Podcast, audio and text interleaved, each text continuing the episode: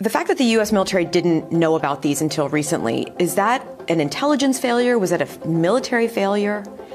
No, it's it's it's how you use your radars. Uh, we typically are focused on things that are moving fast, and uh, and uh, it, so it's a bit more difficult to collect on slow-moving objects like a balloon. And uh, and as they made adjustments, they we were able to see some of that. The Secretary of Defense giving an explanation for the string of unidentified objects over the northern United States. It comes as President Joe Biden may address today how his administration will deal with other objects in the future. Also happening this morning, we'll get our first look at pieces of the grand jury report investigating Donald Trump's attempts to overturn the 2020 election results in Georgia. And meanwhile, the former president's only challenger so far in 2024 kicks off her campaign with comments about her former boss and President Biden that are getting a lot of attention this morning.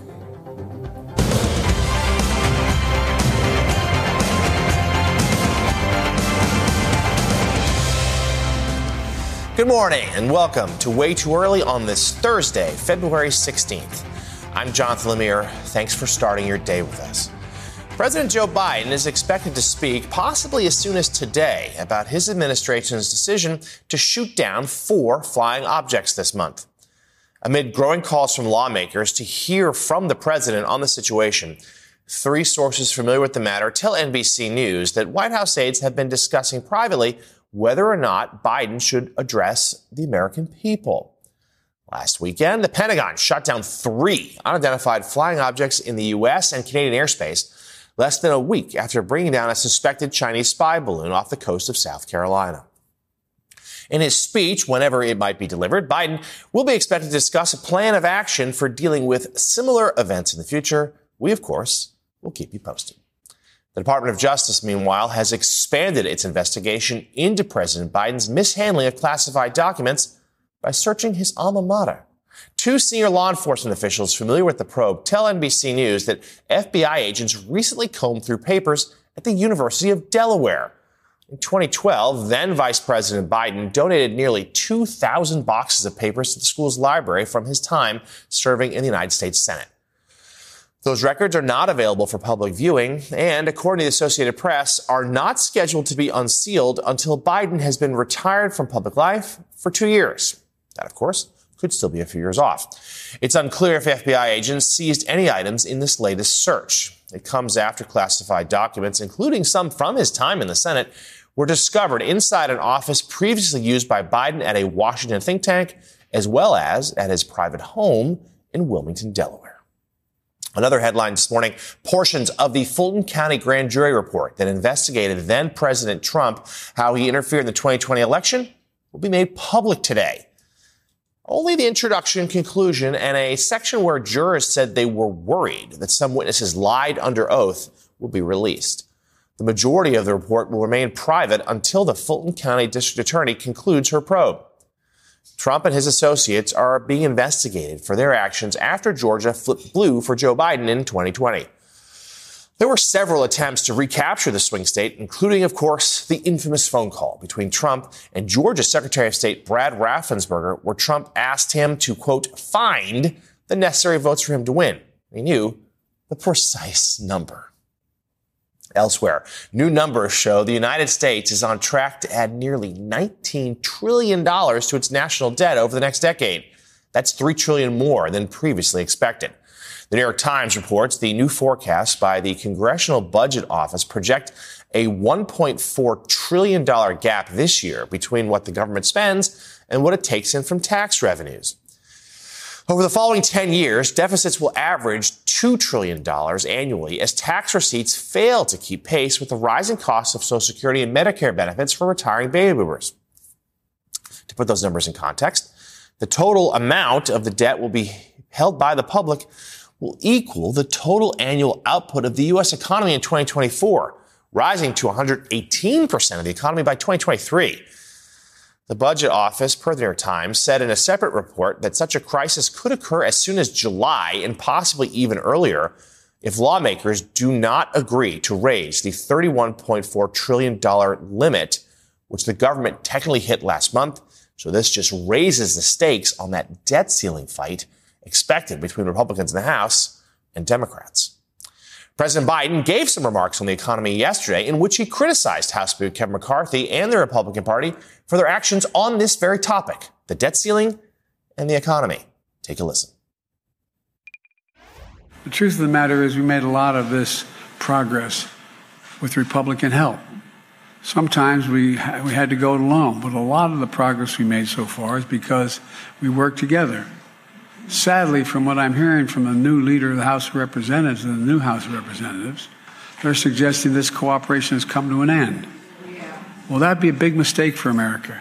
I will not negotiate whether or not we pay our debt.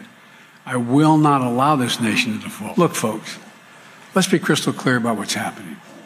If you add up the proposals the Republican friends, my Republican friends, have offered just so far, what they've offered, they've offered these now. It would add more than $3 trillion to the debt over 10 years. $3 trillion.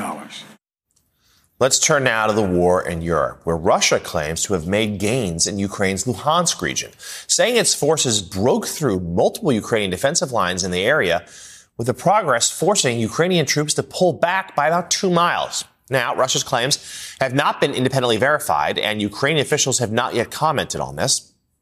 Both sides have stalled in their respective positions for weeks now, with few territorial changes. Ukraine's defense minister said yesterday his nation's forces will still need, quote, a few months to be fully trained on the new batch of Western supplied weapons. The United Kingdom's defense minister says they estimate that 97% of Russia's standing army is currently inside Ukraine. Joining us now, Senior Coalitions Advisor for Concerned Veterans for America, retired Master Sergeant Jason Beardsley. He is a decorated combat veteran and intelligence officer, and we are grateful that he is with us this morning. So, uh, great to see you, uh, sir. The there's been some talk for a while now that Russia was preparing a massive uh, a new offensive, perhaps you know when the weather warms some and it's easier to move troops and armor. But there's been growing indications, we heard this from the NATO Secretary General in recent days, that offensive, at least in its early stages, has already begun. We may be seeing that in the Luhansk region. What's your assessment right now of the current state of the fighting? Yeah, I think your um, you know intro was great. Obviously, uh, Russia is uh, coming up on a, a, presidential address, so Vladimir Putin's going to be addressing his people shortly, and he would like to package whatever he's got on the ground as a win. Uh, but from the beginning of this, um, and I think General Milley really framed this well, uh, Russia's been losing this, and uh, they've been hammered on the ground. They've lost a lot of forces. Uh, you mentioned the defense minister of uh, Britain talked about 97% of the army being in Ukraine. In addition to that, he's talked about World War I like casualties for Russia. This is why right right now he doesn't have a lot to uh, promote or celebrate. So they're going to sort of uh, use a little bit of propaganda speak to get the people whipped up and to suggest that Russia is actually on the on the offensive here. But uh, all, all signs indicate this is just more of a back and forth slog that you're going to see over the next however long this conflict uh, lasts. Yeah, both sides in this conflict keeping an eye on next week, which will be the one year mark of this war. As you mentioned, President Putin expected to address his nation there. We're going to hear from President Zelensky. And of course, President Biden is off to Poland early next week, where he'll talk about the importance of the alliance staying together. So this next phase of the war does feel like a critical one. I've talked to some military officials, White House uh, senior White House aides who say, look, they're rushing this weaponry to the front, but we know tanks aren't going to get there for a while, um, and that the Russians, there's some talk of another conscription effort. They may have more manpower to throw into the meat grinder. So how important do you think these next few weeks will be to set a tone for a conflict that probably will rage for months or more? Uh, you know, you, you're right uh, setting this tone right now is going to be critical. This stage is important. And again, you saw uh, General Milley start to signal and indicate to the American people that fighting for a complete victory is a little bit idealistic. And right now, what he's pointing to, and the reason that he framed this as Russia is losing on the ground, is to suggest that for those folks who want that victory, it's right in front of them. We've seen Russia at the moment they decided to roll over the borders of Ukraine and get their heavy tanks stuck in the mud and, and consecutively get hammered day after day for a year straight. That's the loss for them. So Americans can feel good about that. And we've done a lot of um, uh, supply and support. But there's a time, you hear this from Secretary Del Toro talking about depletion of U.S. forces, uh, Mark Milley warning against this, and other signals coming from the military leadership that too much of this stretches the United States out and reduces our own readiness. So we really start uh, should be looking for what you and I talked about last time, which is that off ramp. And if if the Biden administration doesn't start putting pressure, uh, not just on Russia but on Xi Jinping, you know, he just met recently with Iranian leaders. So what we don't want to do is force this up, as my friend Reed Smith says, the escalation ladder, so that it causes more and more conflict. This could go on forever if we don't start pushing for that off ramp. Yeah, it's a great point. The U.S., of course, has been very deferential to the Ukrainians about when they feel like they are ready to start talking settlement. No sign of that yet. And as you point out, it's been setback after setback for the Russian military, but there is no sign, per intelligence analysts, that Vladimir Putin is going to stop anytime soon. Retired Master Sergeant Jason Beardsley, we will be leaning on your expertise again soon. Thank you for joining us this Look morning. Still ahead here on Way Too Early. The latest from Ohio following that train derailment nearly two weeks ago. With residents voicing concern about harmful chemicals, we'll take a look at what officials are saying about safety tests now being performed. Plus, a dramatic day in court as the gunman in a racist mass shooting in a Buffalo grocery store last year gets life in prison after a confrontation in the courtroom. Those stories and a check on the weather when we come right back.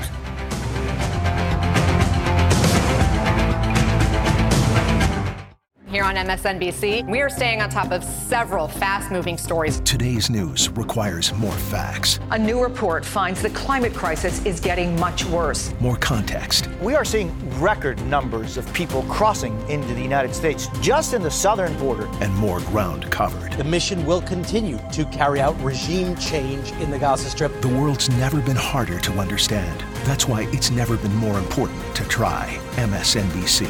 Understand more. Join MSNBC's Symone Sanders Townsend, Michael Steele, and Alicia Menendez as they team up to host The Weekend. We want to get the newsmakers, the people that are in the middle of what is happening. It's about the conversation. A lot of Americans check out of conversations. We want to check them in. Conversation we begin and that you continue all week long.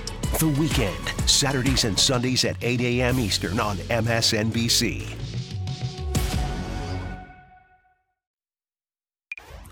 Residents of a small town in eastern Ohio are demanding more answers, and many refuse to return to their homes. Now, about two weeks after a train derailment sparked fears of a toxic disaster. Hazardous chemicals spilled from the train and were ignited in a controlled burn, sending a sickly plume of black smoke over the entire community. NBC News correspondent Ron Allen has the latest. Outrage growing less than two weeks after that massive train derailment, and the controlled burn of hazardous chemicals sent up a toxic plume of black smoke in East Palestine, Ohio. It doesn't smell safe that I'm taking my things and I'm out of here. Residents demanding answers, complaining of burning eyes, nausea, headaches, and a pungent odor, and reporting dead animals.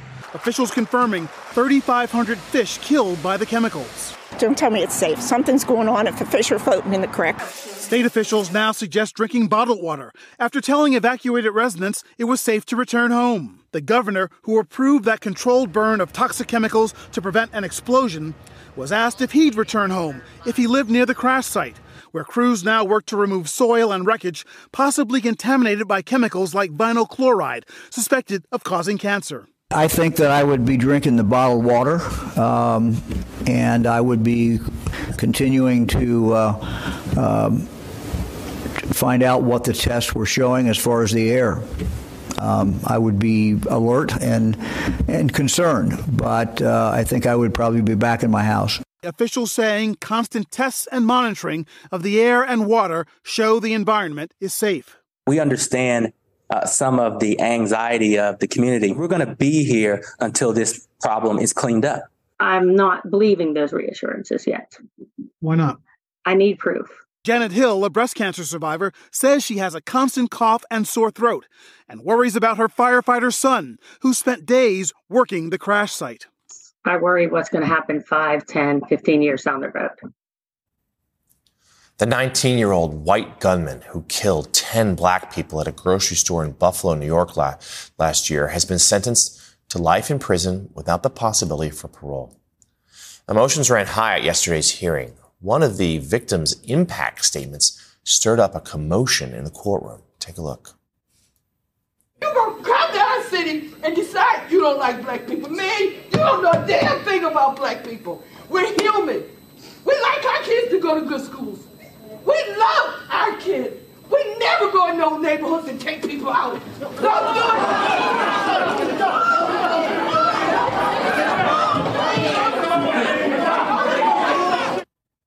The hearing was briefly postponed, then resumed. The gunman apologized to the victims and said he does not want to inspire other racist killings. The judge then told him the damage he caused is too great and that, quote, there can be no mercy for you. The gunman still faces a potential trial on federal charges where, if convicted, he could receive the death penalty. Two independent panels of FDA advisors have unanimously recommended making the nasal spray Narcan used to reverse opioid, opioid overdoses available for over the counter purchase. If the agency approves a non prescription version, the life saving treatment could become as easily available as aspirin. Many public health experts believe more deaths could be averted if more people had ready access to the spray. The FDA will make a final decision on the drug in the coming weeks. Still ahead, we'll turn to sports, and the curse of being ranked number one in college basketball strikes again with another top team losing last night. Plus, we'll have some highlights from the Kansas City Chiefs Super Bowl parade. That's all ahead next.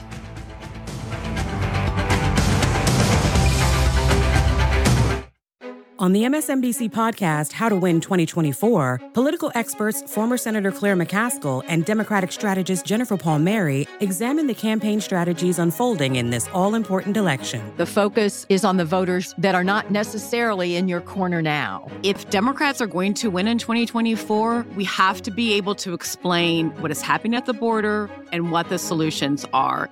Search for How to Win 2024 wherever you get your podcasts. New episodes every Thursday. Jen Psaki. Have you ever seen the House this dysfunctional? Rachel Maddow. If winning the election is his plan to stay out of prison, what happens in that election if and when he does not win it? Mondays back to back. Talk about the stakes of this back and forth given Trump's behavior. What do you make of the statement from Hamas? Why they're doing it? What, what do you think it means? Inside with Jen Psaki at 8 p.m. Eastern, followed by The Rachel Maddow Show at 9 p.m. Eastern, Mondays on MSNBC. Hearts are heavy. Our loss has been great. Our lives have been permanently changed. But with a shared commitment to help each other and a promise to remember those we have lost, we will learn to find joy once again. That something has to be done in our society.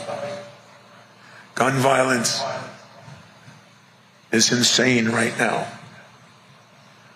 We all have a platform.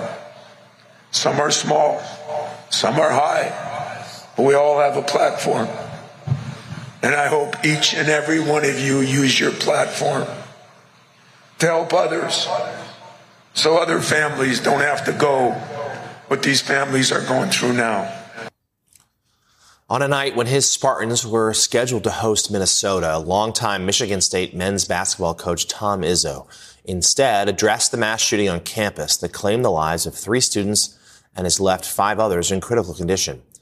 With all games postponed, Izzo, who is perhaps the most prominent voice on campus, spoke during a candlelight vigil in East Lansing, doing his best to console the grieving community where he has been part of the basketball program for 40 years. He urged everyone with a platform to speak out against gun violence. Izzo made his plea the same day that hundreds of MSU students protested for gun reform at the Michigan, Michigan Capitol building just down the road in Lansing. Let's turn now to last night's action on the court. We'll start in Knoxville, Tennessee, where Alabama's time at the top of the rankings will likely be very short lived as the newly minted number one Crimson Tide fell to the number 10 Volunteers 68 to 59. Alabama's loss marks the eighth by number one team so far already this year, the most during a regular season in three decades. It's still only mid February. You got a couple weeks to go. Let's turn to the NBA. The Brooklyn Nets got a boost from one of the team's newest additions. Playing just his third game since being acquired in the Kevin Durant trade, Mikal Bridges scored a career high 45 points last night, including 15 in a row for Brooklyn, that broke open an otherwise close game in the fourth quarter. Nets beat Miami Heat 116 to 105. Celtics beat the Pistons last night. Now let's go to Kansas City. The town celebrated the Super Bowl champion Chiefs in a victory parade yesterday. Thousands of cheering fans, clad in the Chiefs' red and gold, lined the streets as the players rolled downtown, riding in double-decker buses on their way to rally at Union Station, where MVP quarterback Patrick Mahomes told the crowd his team will be back in the big game next season. Kansas City, how we feeling today, baby? How we feeling? Before we started this season, the AFC West said we were rebuilding.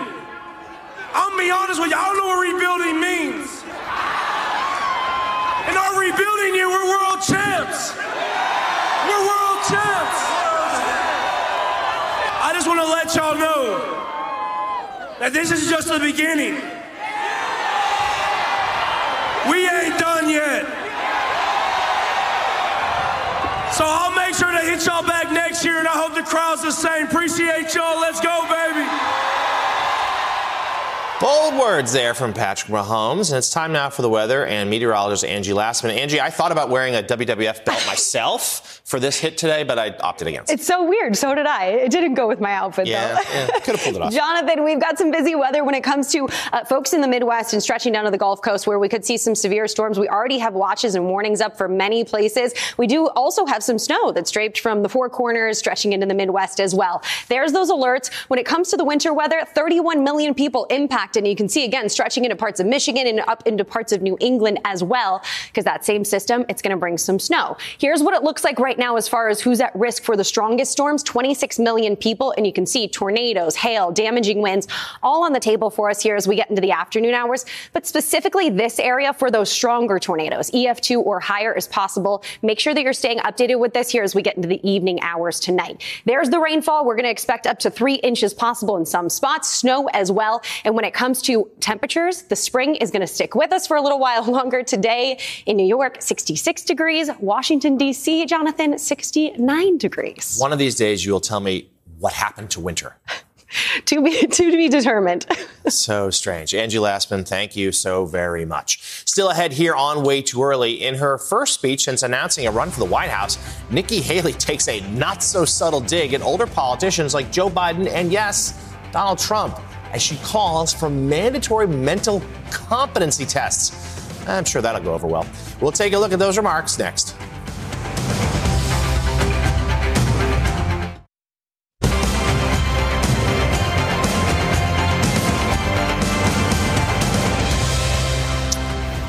Welcome back to Way Too Early. It's 5:30 a.m. on the East Coast, 2:30 out west. I'm Jonathan Lemire. Thanks for being with us. Former South Carolina Governor Nikki Haley has formally launched her 2024 bid for president. Haley officially kicked off her candidacy at an event in Charleston yesterday, stressing the theme of a new generation to lead the country.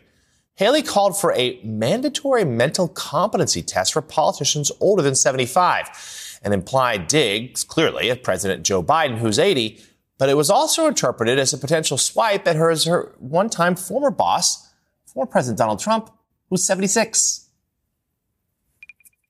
America is not past our prime. It's just that our politicians are past theirs. Our best days are yet to come if we unite and fight to save our country. When I look to the future, I see America strong once more. In the America I see, the permanent politician will finally retire. And mandatory mental competency tests for politicians over 75 years old. The former governor and U- ambassador to the UN also ran through a litany of political promises, including enacting term limits for members of Congress and cracking down on undocumented immigrants. The past 40 years, the winner of South Carolina's Republican primary has gone on to win the party's presidential nomination in every single election except one. Joining us now, senior national political reporter for NBC News, Natasha Korecki. Natasha, good morning. Thanks for being here. So, Nikki Haley, first in. Uh, she certainly won't be the last uh, to challenge Donald Trump, but just assess her candidacy right now. She's got some history, uh, making potential, clearly. We just noted South Carolina, an important state. What do you see as some of her greatest strengths and challenges? Well, I mean, certainly she's come on very strongly with what we were just talking about. Hey, I'm new, I'm a fresh face, and putting a punctuation mark on that, she's saying, let's let's do competency tests. Let's look at the older folks in our party and in the other party. Um, and by doing that she really did underscore what she is trying to do which is hey uh, bring bring a new message bring something forward looking to this party. And that is generational change. And it's also not looking backwards. Um, you know as we noticed she did not mention donald trump her old boss in in her speech. Um, she shied away from that. Um, she doesn't want to make her candidacy particularly in the beginning about donald trump. She wants to make it about her and she certainly doesn't want to, you know, she is going to be like a lot of different politicians who are running in, in, in the GOP primary, which is toeing that line of trying to not distance herself from Donald Trump at the same time distance herself from Donald Trump. So those are some of definitely some of the the the advantages there. And when I talked to Republican strategists yesterday, you know, one thing they said that that Haley really did a good job of was, you know, sort of capturing what they learned from from 2022, from the midterms, which is let's not focus on the past. Hey, we lost from looking at the past. We lost from looking at 2020 and talking about conspiracies and talking about the election. Mm-hmm. She did not go there. She is looking forward. And it also by talking about this general, generational change she was able to put a punctuation mark on herself which is she's a 51 year old accomplished politician who has done so much already and she can be that younger voice. Another advantage of course is getting on the scene early she's you know she's able to pick up some of that fundraising she's making right. a splash getting people in and getting them interested early. And has a spotlight to herself at the moment. The the generational change talk, interesting. Same theme struck by Governor Sarah Huckabee Sanders of Arkansas in her post State of the Union rebuttals. There seems to be at least some effort in the Republican Party uh, to do just that. Now we know that.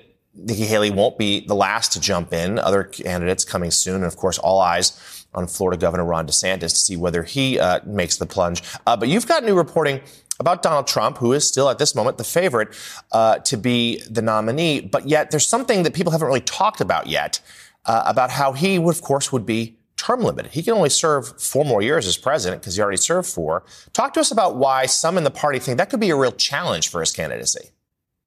It sure can. And, and and think about what a sharp contrast that is to what Nikki Haley was saying yesterday about generational change. You know, here you have somebody, whoops, he can only serve one term. Um, and sure, there's a lot of Trump voters who are going to stay with Trump no matter what. But you have candidates already. You have Mike Pompeo bringing this up in a New Hampshire radio show saying, hey look at look at what's going on here. He can only serve one term. Um, we want somebody who can be there for two for two terms. And and what it does is it does give you know some cushion to to Republicans who want to move on from Trump, but need some kind of exit ramp, need some kind of cover. And, and that's not a bad one. Um, being able to say, I, I want to be able to have somebody who can serve out two terms fully and who can go up against someone who might be able to do that. Or if you're going up against a Joe Biden, be able to use that as an advantage. Hey, I can I can really take this to the long haul. I can see all of my policies through to the bitter end. And certainly Biden aides think that the question of his age not really an issue if he's standing next to Donald Trump, who's only a couple years younger. It becomes, though, much more of a contrast if he's standing next to someone who's 20, 30 years younger. So that's certainly a storyline to watch. NBC's Natasha Korecki, thank you so much for joining us this morning. We'll talk to you again soon. Still ahead, we're going to switch to business news. The markets are mostly flat ahead of three important economic reports due out later this morning.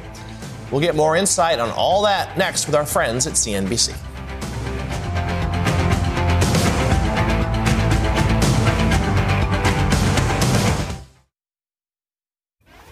Welcome back. Time now for business. And for that, let's bring in CNBC's Arabile Gumede, who joins us live from London. Arabile, good morning. Investors still keeping a very close eye on inflation and potential rate hikes as we look ahead to the producer price index, which is due out later this morning. Uh, give us a preview and tell us how the market's looking in these early hours of the day. Yeah, so a little hint of green is what we're seeing across that market picture, John, right? So it's been very interesting. Of course, that interest rate picture is really the key focus for a lot of investors, even despite uh, the subpar, perhaps, if you want to call it that, uh, earnings season that we have seen out of the United States as well. A lot of the S&P 500 companies missing a little bit of that uh, market estimate that was indeed put out, but indeed that PPI number a little bit later today set to be the key focal area. 0.4% is the number expected out of that PPI number a little bit later. Core PPI around 0.3%.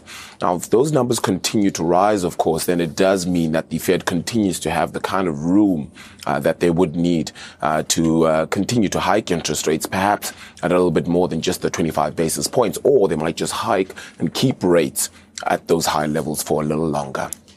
So, uh, really, Americans still shopping despite the aforementioned high prices. Give us the latest data there. Yeah, I'm blaming you actually for this one, John. Like you just keep shopping for, oh. I don't know, is it new ties possibly? I don't we know. like this. the blue shirt's kind of new. Seems to be the case, right? Yeah. 1.9, the 1.9 percent uh, retail figure that was initially expected was beaten completely. 3% is the retail sales figure that actually came out in the end, right? So that just means consumers continuing to buy and it's on the back of a resilient labor market, which as we saw a little bit earlier that uh, those numbers continue to climb a whole lot more, over 500,000 jobs uh, created as well. So it does give you a clear sense, strong labor market, resilient labor market, meaning consumers continue to uh, still have some money to spend, meaning that retail sales still stay propped up the economy not necessarily doing as bad as initially thought. So I do have, I bought a new pair of glasses yesterday. I guess I could wear those on air one of these days. Take a look. Um, Arabile, it has been, see, it has there been, yeah, it is, maybe it is go. my fault. Uh, Arabile, it has been, let's see, a couple days since we mentioned Elon Musk. So let's talk about him now. He says now he is, quote, aiming to find someone else to run Twitter by the end of the year. But he says before that can happen, something must be done first. What's that?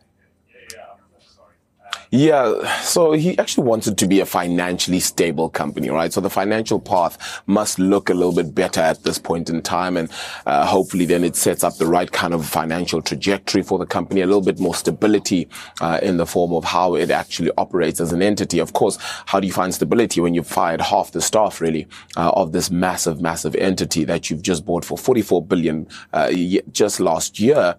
And of course, having had that uh, poll on Twitter where just around 60% of people said, yes, he should step down from uh, Twitter as CEO, he then said, well, he just needs to find somebody crazy enough to take over that spot. So yeah, it's going to be a very tough one for him to at least do that by the end of this year. Tesla uh, investors will certainly be happy at this news. I get the sense, this trend here from Elon Musk, that he says things and then mm, doesn't really follow through. CNBC's Arabile Gumede, mm. live from London. Yeah. A pleasure as always, my friend. Still ahead, Mike Pence vows to fight a Department of Justice subpoena surrounding the attack on the Capitol. Why the former VP says he's immune from testifying. We'll get into that next on Way Too Early.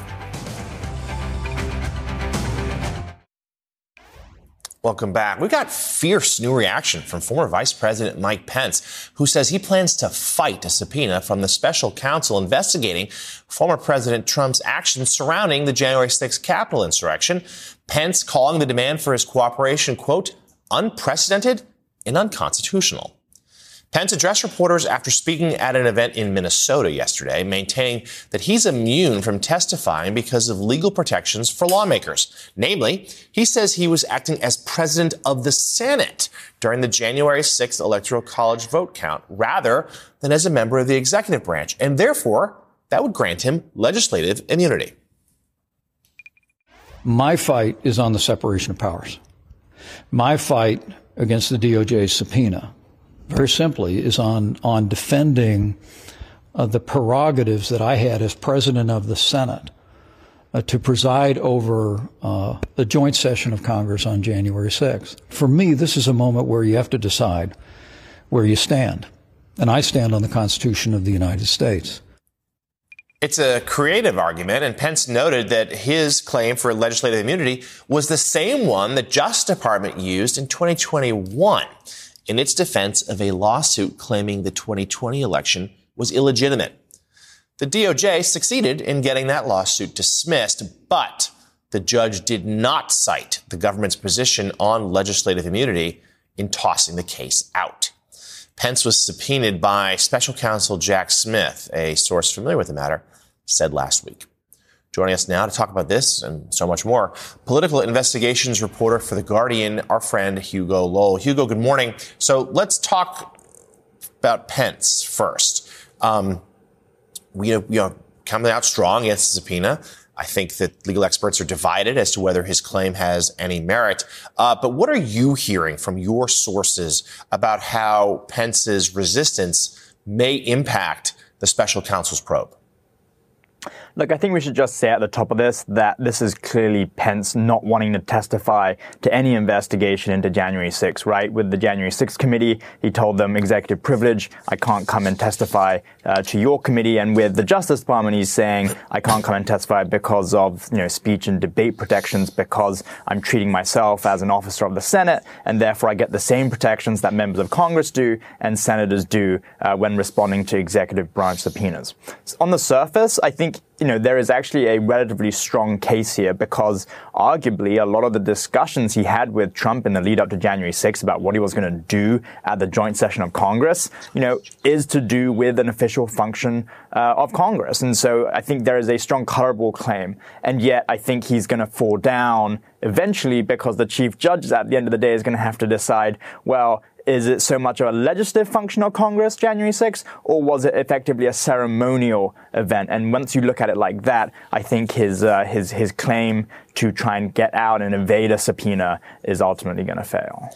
So Hugo, there's a lot going on right now, and the, later today, parts of the Fulton County, Georgia grand jury report will be released uh, in the investigation into whether Trump and his allies committed any crimes while trying to overturn the 2020 election in Georgia. We all, of course, remember his call to Secretary of State Raffensperger. Uh, what are we expecting today? What, sh- what should we all anticipate learning? Yeah, so we're going to get three sections of this report today. We're not going to get the whole thing. We're not necessarily going to see indictments today or in the in the days coming because uh, the whole matter is still under seal. Uh, the DA in Fulton County, Fani Willis, is still trying to figure out what charges she is going to bring. But she hinted in an earlier presentment uh, hearing about this uh, special grand jury report that there would be multiple defendants. And I think that is the vein uh, we should be looking at when we read the report and the parts that are going to be released today. Specifically, we're going to get the introduction, we're going to get the conclusion, but we're also going to get a section uh, where the, the special grand jury concluded that several witnesses who testified before them uh, committed perjury and that they lied on the stand. And I think that's really interesting. There's not going to be any names today, but I think it gives you an indication of where the investigation is going and kind of who the potential defendants might be in the event of charges. And, Hugo, lastly and briefly, give us an expectation of timeline here. We've heard for a while now that this case in Georgia may pose even the greatest legal threat to the former president. How long do we expect this to be play out? Uh, in one word, unclear. And, and it's because we're really waiting for uh, the district attorney in Fulton County to get all of the ducks in a row and effectively make sure that if she is going to recommend charges, you know, these are charges uh, that can go before a new grand jury and that can be ultimately sustained uh, if, if there's a conviction and then there's an appeal. And so, you know, there, there are steps that she has to go through in order to make sure her cases are airtight. The last thing she wants to do uh, is to bring a, you know, or recommend a conviction and for that to fall through, right? I mean, it's such a high profile case with such high stakes, uh, including potentially for the former president himself, that really you know, at this point, you just have to let the, the, the district attorney do her work, and you'll see charges, if any, uh, at the end of that process. Yeah, such high stakes indeed. Political investigations reporter for The Guardian, Hugo Lowell, thank you. And we're going to talk to you again a little later on Morning Joe. Up next here on Way Too Early, Republican plans for splashy hearings outside of the Capitol. I'll tell you about that. And then coming up on Morning Joe, live reporting from the sidelines of the Munich Security Conference as we approach the one year mark of Russia's invasion of Ukraine. Plus, we'll hear from the head of the U.S. Agency for International Development about humanitarian aid for the devastating earthquakes in Turkey and Syria. Also ahead, Senate Majority Whip Dick Durbin has a new plan to keep kids safe online. The Illinois Democrat will join the conversation. Morning Joe's just a few moments away. Hey, it's Chris Hayes. This week on my podcast, Why Is This Happening? Evangelical pastor and director of Vote Common Good, Doug Pagitt, on the rise of Christian nationalism and what's at stake in this year's election. We lack a story in this country about what our politics are supposed to achieve. And when we suggest to them that the common good can be your voting identity, rather than being Republican or being a Democrat or being fiscally this or that, big government or small government, but you care about the common good, people are like, oh yeah, that that I actually care about. That's this week on Why Is This Happening? Search for Why Is This Happening wherever you're listening right now and subscribe.